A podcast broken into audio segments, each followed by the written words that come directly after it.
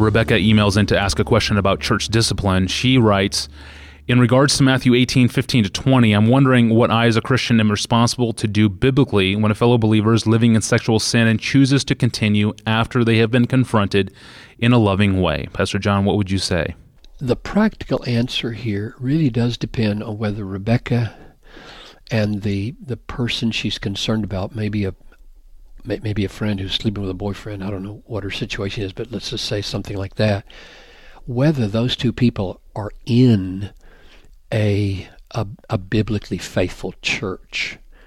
Um, that is, a church that considers the Bible as their standard of faith and practice. And if they are, the answer is, or should be, yes. Excommunication can and maybe should happen. And of course, she's referring to Matthew 18. And um, it might be helpful just to walk through the steps so that everybody has in view because they're they're they're short and they're clear.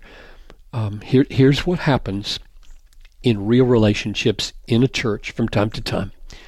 Uh, step one: If your brother sins against you, go and tell him his fault between you and him alone. If he listens to you, you have gained your brother.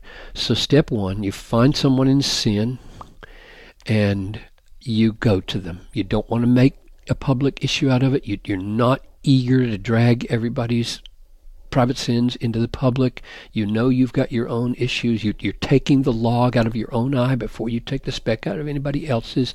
But once you've done all that appropriate self assessment and humbled yourself before God and declared your own dependence on grace alone, then you do go this is what love does. It goes, and in her her case, maybe a, a, a girlfriend sleeping with a boyfriend, and she goes. She said, "This is not biblical. It's not right. It doesn't please the Lord." And she pleads with her, and she may or may not win her over. And the next step, verse 16 of Matthew 18 says, "But if he does not listen, take one or two along with you, that every charge may be established." by the evidence of two or three witnesses. So you can see there's there's no rush to judgment here. There's no rush to get this in front of the church here. This is we're bending over backwards here to keep it small, keep it private, not do any more public hurt than is necessary. So you'd take a, a friend or two who, who probably knows her, who loves her, and, and you go to her together. Now, she may not let you do this, but you, you try. Uh, and, and you say together, We love you, we care for you, can we pray with you? We we want you out of this ongoing sin because it's going to damage you, it's going to damage him, it's going to damage your witness, it's going to damage ultimately the church, and it's going to dishonor Christ, and, and you try to persuade. And the third step is if he refuses to listen to them, tell it to the church. Now, this is the point at which the gathered church in some kind of appropriate meeting hears the news and uh, acts on it.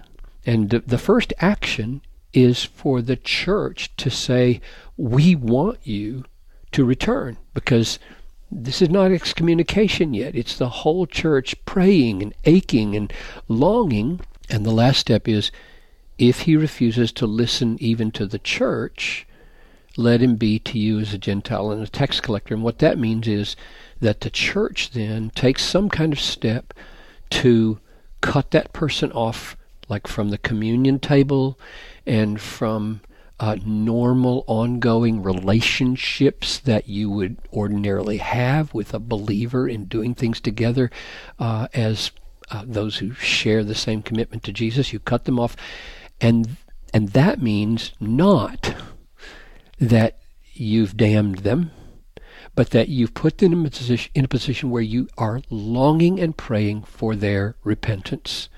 I've seen it happen, and it's intended to happen in the Bible that this kind of excommunication is doubly redemptive. It's redemptive for the church so that the truth of the gospel and its power not be lost by pretending people are believers when they don't bear any fruit and and it's redemptive for the person who's being excommunicated because we see in 1 Corinthians 5 and 1 Thessalonians that the aim of this ostracism is redemptive. That is, we want them to be brought to repentance and restored to the church. And to that end, we do talk to them.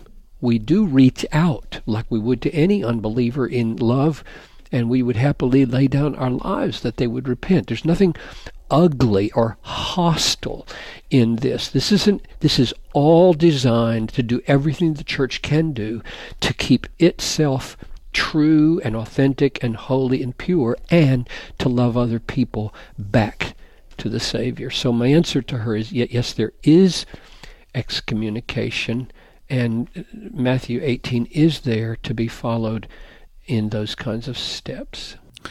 Thank you, Pastor John, and thank you for listening to this podcast. For more on church discipline, its purpose, and its practice, see the excellent resources produced by our friends at Nine Marks, especially the two books by Jonathan Leeman titled The Church and the Surprising Offense of God's Love, and his other book simply titled Church Discipline.